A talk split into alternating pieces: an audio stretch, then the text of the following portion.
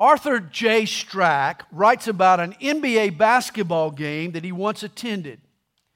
This game ended rather strangely. Dallas Mavericks point guard Derek Harper dribbled the final six seconds off the clock.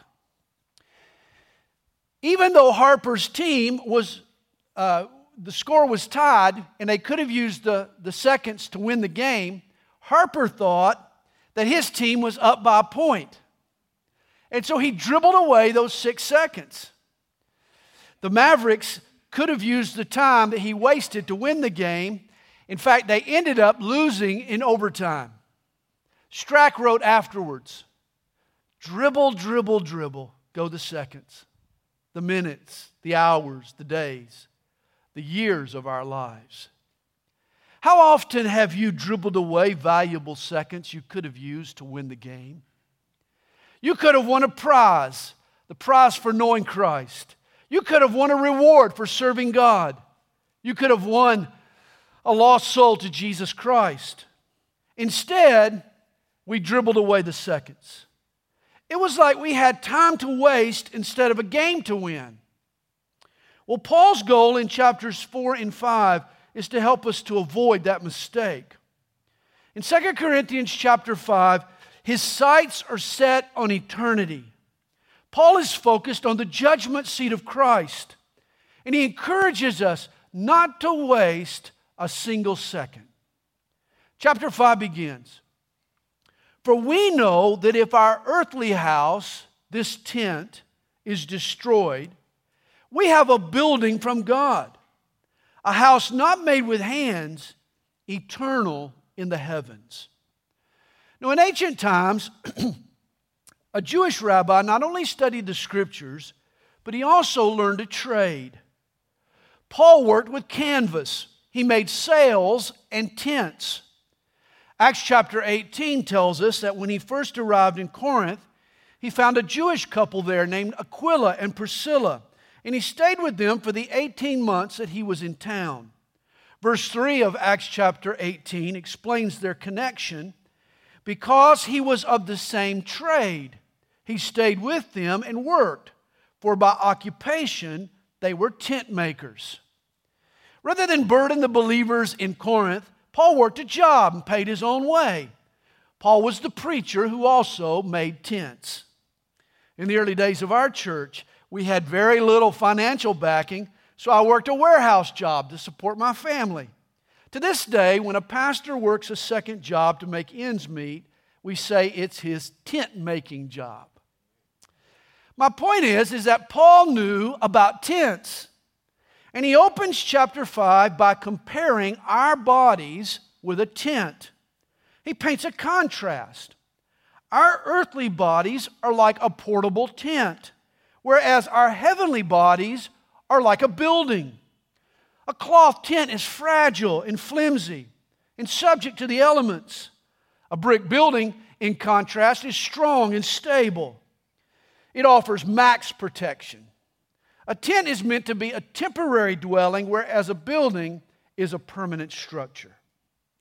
It's amazing that here in verse 1, the apostle describes the most dreadful moment in a person's life. I mean, the event that we're all hoping to prolong as long as possible our death. He talks about it as simply striking a tent, just pulling up a few pegs, collapsing a couple of poles, folding up the canvas. You know, in our culture, death gets depicted as the grim reaper, a sinister character who kills and steals. For most people, death is frightful, but not for Paul. To him, the hassle was life in this human body. Death was a relief. It was like striking a tent and moving back into the house. Reminds me of the night Sherlock Holmes and his trusty assistant, Mr. Watson, Dr. Watson, they went camping. Well, around midnight, Holmes nudges Watson awake and he tells him, he said, Watson, look up into the night sky and tell me what you see. Watson says, Well, I see the glory of God. The heavens truly declare his handiwork. I'm also reminded of God's sovereignty. He orders the orbits of all the heavenly bodies and he rules the universe. Certainly, the night sky tells us of our own smallness, that we live on a tiny little planet amongst millions of stars. And finally, well, I guess a cloudless night informs us of a beautiful day tomorrow. That's when Watson turns and he asks Holmes, he says, And what do you see, Sherlock? Sherlock Holmes responds, Someone stole our tent. One day, your tent and my tent are going to be gone.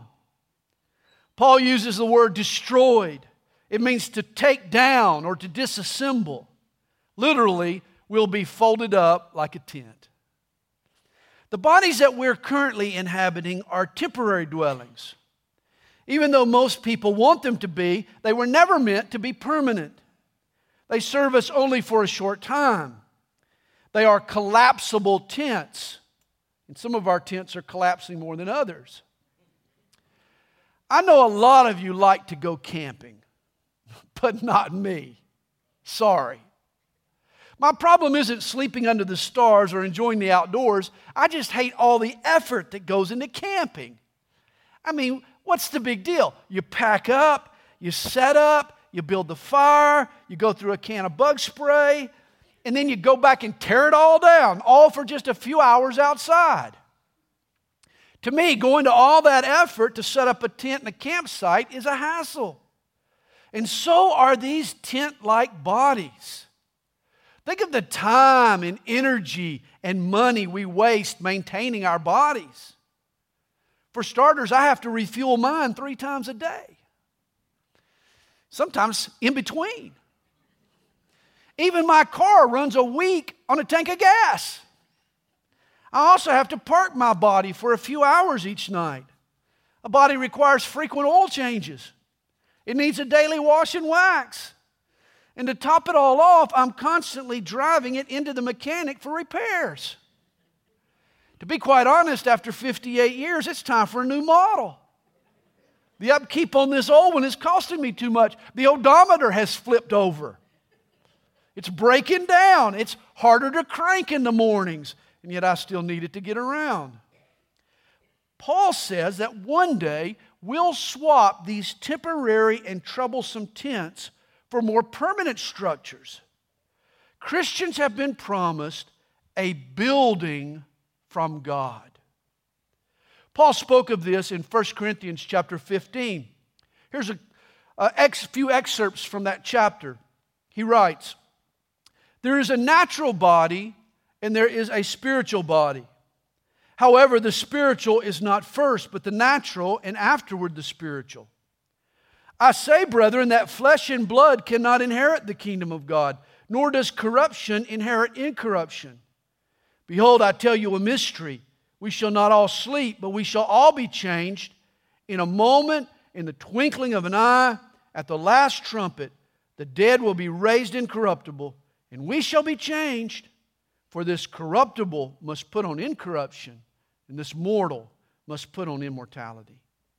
At the rapture, when Jesus airlifts his church, our mortal bodies will be transformed into eternal, glorified bodies. Believers at the time and the bodies of Christians who have died in the faith will undergo an instant metamorphosis. We'll have a body like Jesus after his resurrection. Our heavenly bodies will be made from elements no longer subject to decay or to deterioration. Imagine your heavenly body won't have to be refueled, arrested, or repaired. A glorified body won't have to be set up or torn down. It's permanent. In your perfected body, you'll be able to take all your time, all your energy, and spend it on worshiping Jesus. One day, the spirit of every believer will be given the keys to hassle free housing. We'll get glorified bodies. Once a family, they had a little ritual that they conducted whenever one of the children's pet goldfish died. Mom, dad, brother, and sister, they'd all gather in the bathroom around the commode. Two year old Drew would hold the fish, and five year old Alexis, she would say a prayer, and then both children would drop the fish in the toilet and flush him to fish heaven. One such solemn occasion, after the goldfish had been sent to heaven, the little girl she asked her mom if grandpa, who had died a few years earlier, was also in heaven. The mom said confidently, Yes, honey, he is. That's when the little boy asked, Who flushed him? well, when the Lord returns for his church, we'll all flush these pup tent style bodies and we'll receive immortal, incorruptible bodies that will last for all eternity. In the meantime, we're stuck living in a very tentative tent. I ran across this past week a letter, a letter written and addressed to Mr. Tentmaker. I'll read it to you. It was nice in this tent when it was strong and secure and the sun was shining and the air was warm. But, Mr. Tentmaker, it's scary now. My tent is acting like it's not going to hold together. The poles seem weak and they shift with the wind. A couple of the stakes have wiggled loose, and worst of all, the canvas has a rip. It no longer protects me from the beating rain and stinging flies. It's scary in here, Mr. Tent Maker. Last week I was sent to the repair shop, and a repairman tried to patch the rip. It didn't help much, though, because the patch pulled away from the edges. Now the tear is worse. What troubled me most, Mr. Tentmaker, is that the repairmen didn't seem to notice that I was still in the tent. They just worked on the canvas while I shivered inside. I cried out once, but no one heard me.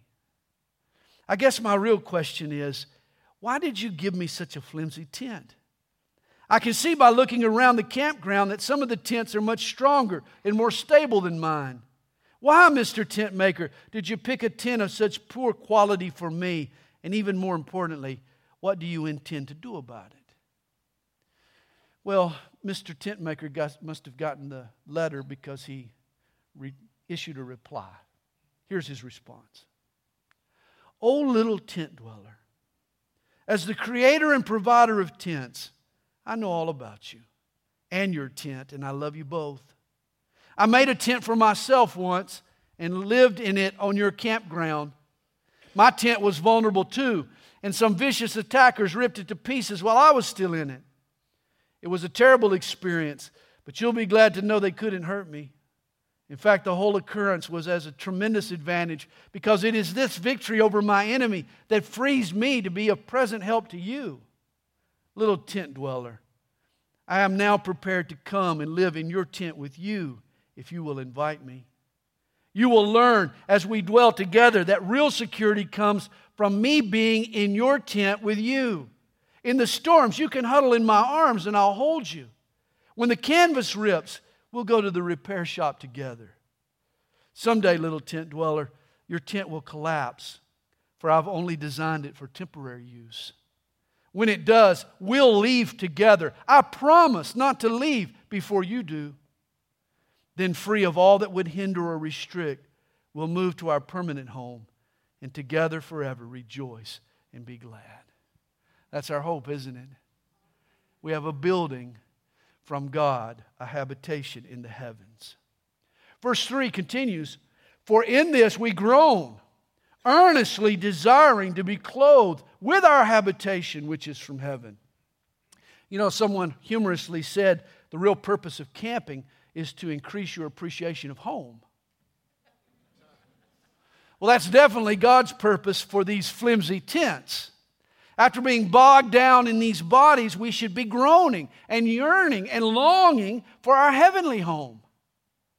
Once there were a few friends, they were hanging out together. Someone posed the question to the others. He said, What would you like for people to say about you at your funeral? One of the friends commented, Well, I hope they say I was a sincere Christian, that I cared about other people. Another fellow confessed, he said, Well, I hope they say that I made a difference, that the world's a better place because I was here. The third fellow spoke up. He says, Well, I hope they talk about my love for my wife and my kids. I was a good family man. Finally, the last man, he said, I hope someone cries out, Look, he's moving. it's like the old saying everybody wants to go to heaven, but nobody wants to go right now. We'll all take a rain check. But not so with Paul. Remember the hardships that Paul endured? He was beaten with rods, he was pelted with rocks, his back ached, and his eyes were infected to the point where at times it was as if little daggers were penetrating his eyes, piercing his eyes. He called them his thorns in the flesh. The condition was incurable and recurrent. Paul had little attachment to this mortal body.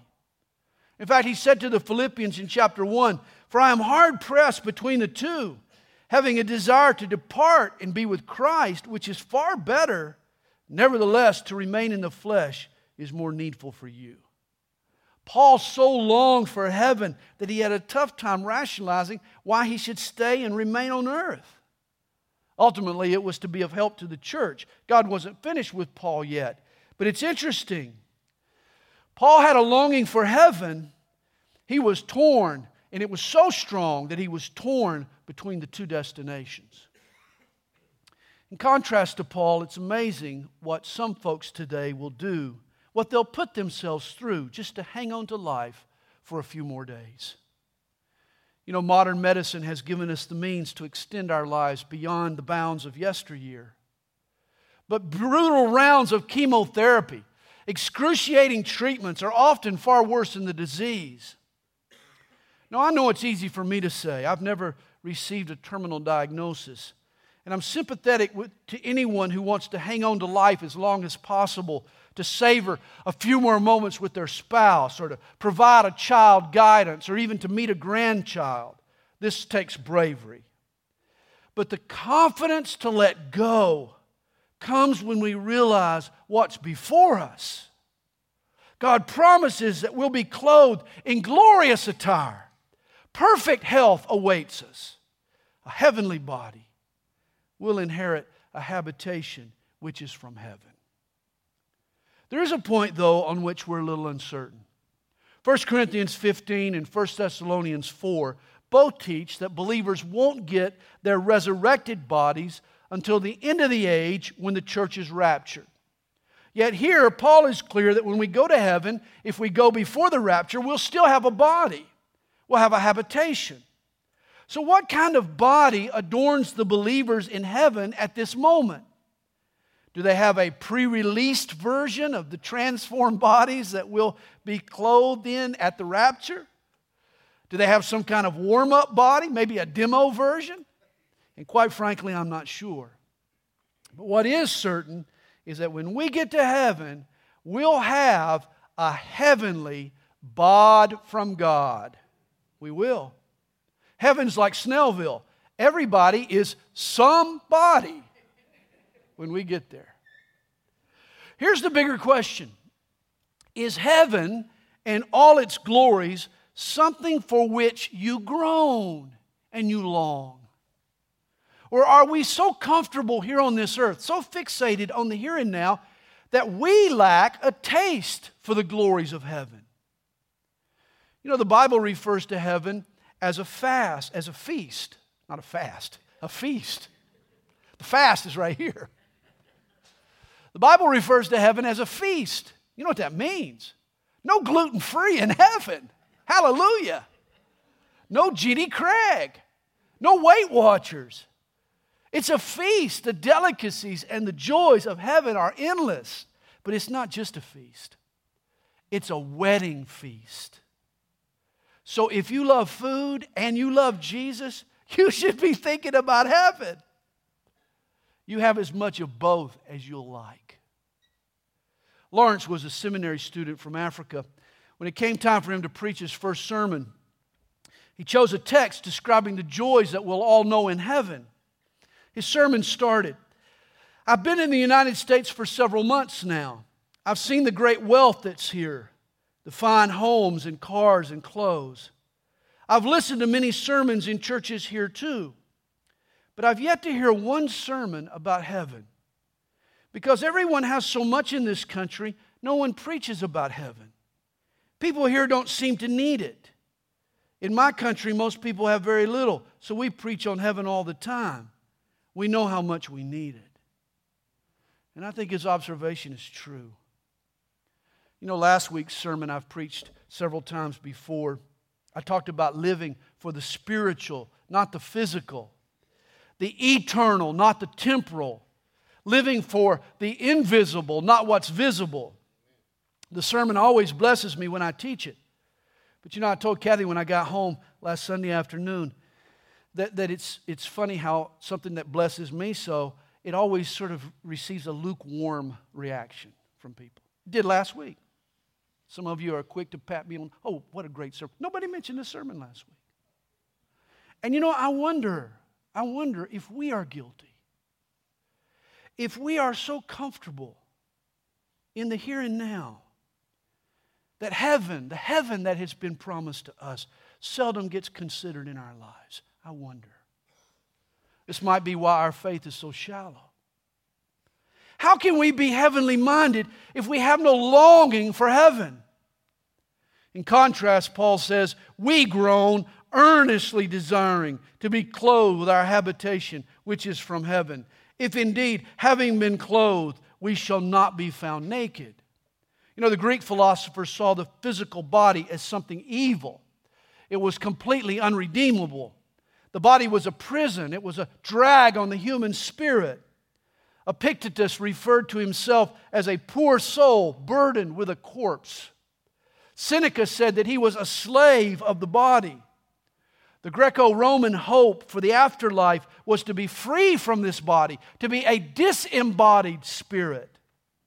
But Paul tells us God has a greater plan for us. He's going to transform these mortal bodies into eternal bodies. The very same body that we inhabit now will one day be re- resurrected. Our spirits won't be homeless. We'll simply move from a flimsy tent into a sturdy building. He says, For we who are in this tent groan, being burdened, not because we want to be unclothed, but further clothed, that mortality may be swallowed up by life. Understand, our redemption won't be complete until every trace of sin has been blotted out, including its effect on our bodies. You know, if you were in a car wreck and all the insurance paid for were repairs to the engine, you'd be disappointed, wouldn't you? What about some body work here? Well, God not only is a mechanic, He also has a body shop.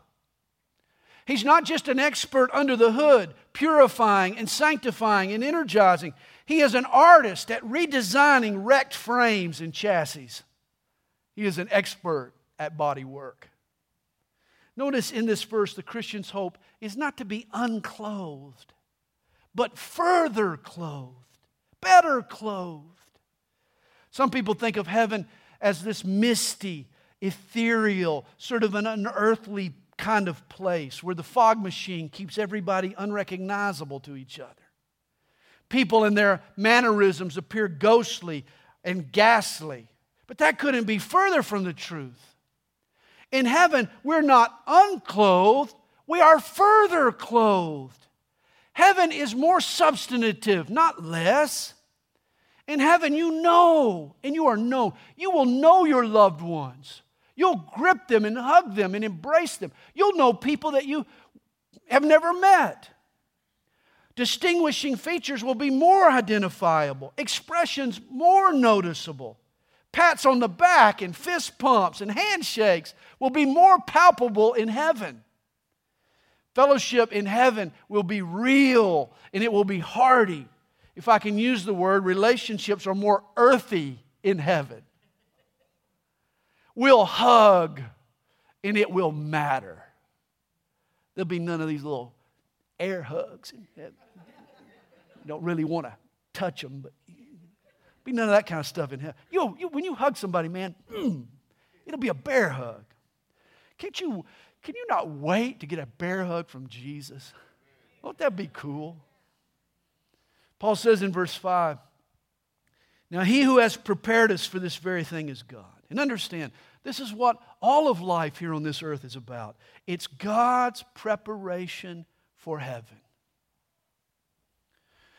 Once a deeply troubled man, he took a walk after dinner. He strolled by a construction site. Stonemasons were building a church. It was almost finished when one of the craftsmen was working feverishly. He was carving and he was chipping on a huge stone. The bypasser, he asked him, he says, Why are you spending so much time on that particular block? The worker, he pointed to the nearly finished steeple way up high, and he said, I'm shaping it down here so it'll fit in up there. And bingo, that's what the man needed to hear. God is shaping us all down here so we'll fit in up there. This life and its trials are really just preparation for heaven.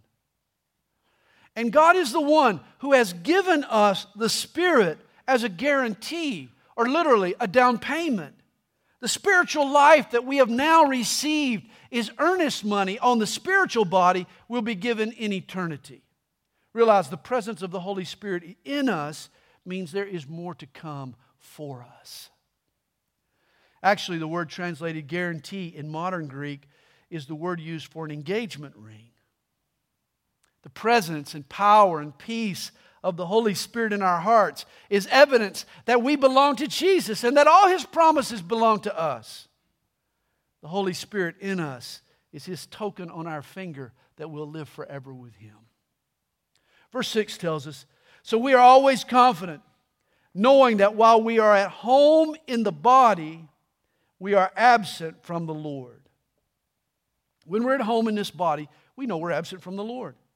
Paul is saying, as long as you wake up in the morning and you see your ugly mug staring back at you in the mirror, as long as your back aches and your muscles cramp and you pull a muscle, no, this is not heaven. In the morning when I wake up, even though my gorgeous wife is lying next to me, it's still not heaven. In the Lord's presence, all his peeling power is going to be washing over us. Did you know in heaven, aches will disappear? Arthritis will vanish. There is no fibromyalgia in heaven. Cancer and viruses and infections will be gone. No need for power bars or energy drinks. We won't even get tired in heaven. Chiropractors in heaven will be out of business. They'll have to learn a new trade. The Lord will see to it that we're all perfectly aligned. Of course, that's not the story at the moment, is it? Right now, Paul says, For we walk by faith, not by sight. See, here's my current dilemma. How do I confidently hope in this new body while I have to deal with the deterioration of this old body? And the answer is faith. And here, faith translates into anticipation for what awaits. Do you anticipate this glorious body that you'll one day receive? That's the faith you need to endure today. Here, Paul declares his faith we are confident, yes, well pleased, rather to be absent from the body and to be present with the Lord. Hey, the exact second a Christian spirit evacuates their body, they go straight into the presence of Jesus. No connections, no layovers. When you depart from your earthly tent, there are no detours, no delays instantly you are with the Lord. This eliminates any thought of purgatory. You know, for years, Roman Catholics teach, have taught that there is an intermediate place between this life and the presence of Jesus or heaven. And for a period of time, and of course, that depends on how dirty you were, you're required to spruce up and clean up in order to enter into God's presence. You're purged in purgatory. The only problem is, purgatory isn't biblical. You are purged at the cross. Jesus, his blood is sufficient for all of our sin. Friend, if you're not, if you haven't been purged at the cross, you're not purged at all. When a believer's spirit checks out of the body, we go directly into the presence of Jesus. No pass and go, no collecting $200. We go straight to the presence of Jesus. And this also exposes the error of what some call soul sleep. This is the idea that when a believer dies, they go into a state of suspended animation until the rapture when they receive their glorified bodies. That's not biblical. I don't believe that for a second. Bears hibernate, not the spirit of Christians. That doctrine's unbearable to me.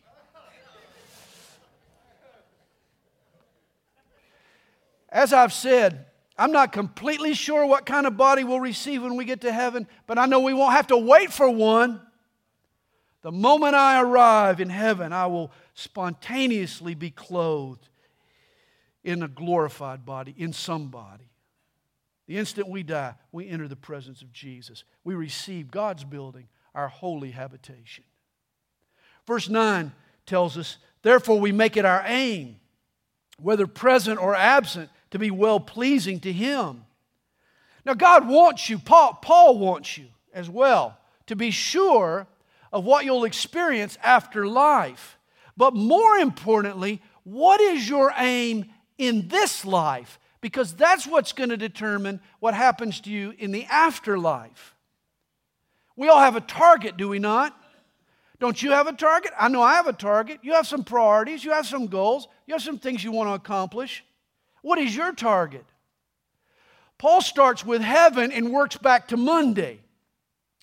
He says, if I'm going to live forever with Jesus, then today I need to please him. If all he does, in all he does, Paul's aim, his goal, is to be well pleasing to Jesus. When you meet the Lord face to face, will you be ashamed? Will there be sort of an awkwardness when you meet him? Will you be embarrassed? Or did you live for his pleasure? And this is a big deal. Verse 10 tells us For we must all appear before the judgment seat of Christ, that each one may receive the things done in the body according to what he has done, whether good or bad. The term Paul uses, judgment seat, is a translation of the Greek word bema. You see, in the city center of Corinth, as in most Greco Roman cities, at the main agora or the marketplace, there was a raised platform. It was the judgment seat. It had huge columns, it had an elaborate stage, it had intimidating thrones. It was called the Bema. And from this Bema seat, rewards were handed out and decisions were handed down. In fact, Paul had been before the Bema in Corinth. In Acts chapter 18, a group of Jewish antagonists in Corinth had risen up against Paul. They had hauled him to the Bema, where he was interviewed by the Roman governor, Gallio. The Jews had accused Paul of treason against Rome. But Gallio, being a smart man, saw that their beef was over religious issues, and so he released Paul. But Paul had stood before this Bema he knew the tension, he knew the trepidation one feels when they come under interrogation, when your outcome is being decided. And Paul recognizes that this will be the experience of every single Christian one day. For all of us will stand before the bema of Christ, and our eternal rewards will be determined. This is a big deal. Now, don't confuse this judgment seat of Christ with God's great white throne of judgment. Two different things. Revelation 20 speaks of a great white throne where the lost, those who died without Jesus, will be judged and condemned and thrown into the lake of fire. This is for unbelievers. It is this bema that is for Christians. You see, our place in heaven is secured by the blood of Jesus, but our service for the Lord is going to be tried to see what kind of rewards we'll receive. Our motive will be judged.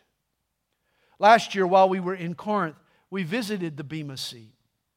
Today, it's in ruins. It's an archaeological dig.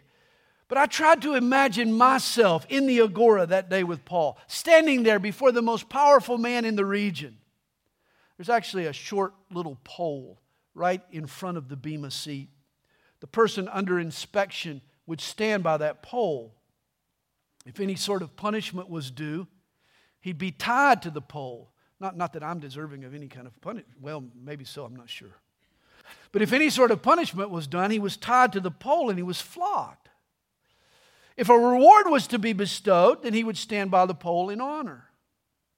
Every year in a locale not far away, the Greeks held an athletic competition similar to the Olympic Games in Athens. Corinth hosted the Isthmian Games. And it was here at this post, before the Bema seat, that the laurel wreaths were awarded to the deserving athletes who had competed and who had won their races. Now, Paul foresees the day when you and I will stand before our Lord's Bema seat and we'll receive from Jesus a reward for our service. Back in 1 Corinthians 3, Paul said that the quality of our work would be revealed as by fire. In verse 13, the fire will test each one's work of what sort it is. So that what I did out of love for the Lord, it'll go through the fire and it'll come out as fine gold. But what we did, no matter how successful, out of selfishness or out of self promotion or maybe even out of mere obligation, it too will be put in the fire. But it'll come out, it'll end up like dry kindling, it'll be incinerated by the fire. When it comes to how we've served Jesus, what counts is not the amount of what we've done or the appearance of it or even the outcome. It's the heart behind our service that is going to be judged and, and rewarded. Our motive is what matters. Jesus inspects us to see of what sort it is. It's our attitude that's going to get sorted out. Here in verse 10, when Paul says that each one may receive the things done in the body according to what he has done, whether good or bad, the word bad means useless or worthless in contrast to evil. Paul is implying here that it's possible to do a lot for God and yet it all really be useless in terms of gaining for your reward if it was done from the wrong attitude and from the wrong motive. The times you taught Sunday school, grumbling because you had to get up a little early, babysit somebody else's snotty nosed kid. Or the time you ushered and you hurried folks along so you could get back to that ball game before it started. Paul says those kinds of acts of service will be like wood, hay, and straw in the fire. Oh, they might look impressive going in, but the fire of God's holiness will burn them to ashes. Whereas the time you jumped out of bed eagerly to love those little ones the way Jesus loves them, the time you led worship with a smile, you made it peppy, the time you shared your faith because you cared, Hey, when those acts of service pass through God's holiness, they'll come through unsinged like gold and silver and precious jewels. Oh, there's a lot that looks impressive on earth that will be exposed in the end as worthless in God's eyes. Was there, Whereas there are some deeds that might escape our attention right now, but they'll be held up in heaven as precious to Jesus. Reminds me of the widow who was furious over the fact that her husband had bequeathed all his money to his secretary.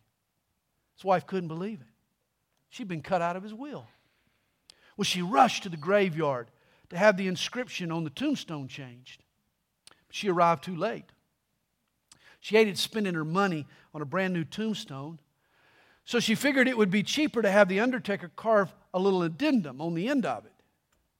And so, right after the words rest in peace, she had him chisel until we meet again.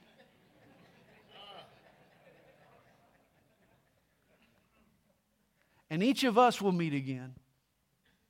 Each of us will meet again. One day we will meet around the Bema seat, and Jesus will judge what we did for him with our lives. Did we serve him with sincerity? Or were our pursuits worthless and useless? Bible teacher Alan Redpath, he once shared how he had been a successful businessman. He'd been happy with his life. But God called him to ministry. He, God called him to serve him in a meaningful way. And he said six words kept ringing in his head a saved soul, a lost life. A saved soul, a lost life. A saved soul, but a lost life. It's possible to be a Christian, to be saved by the blood of Jesus, to know that your salvation is certain, yet live a wasted life.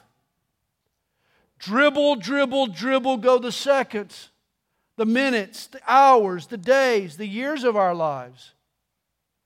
Are we wasting time or are we winning the game?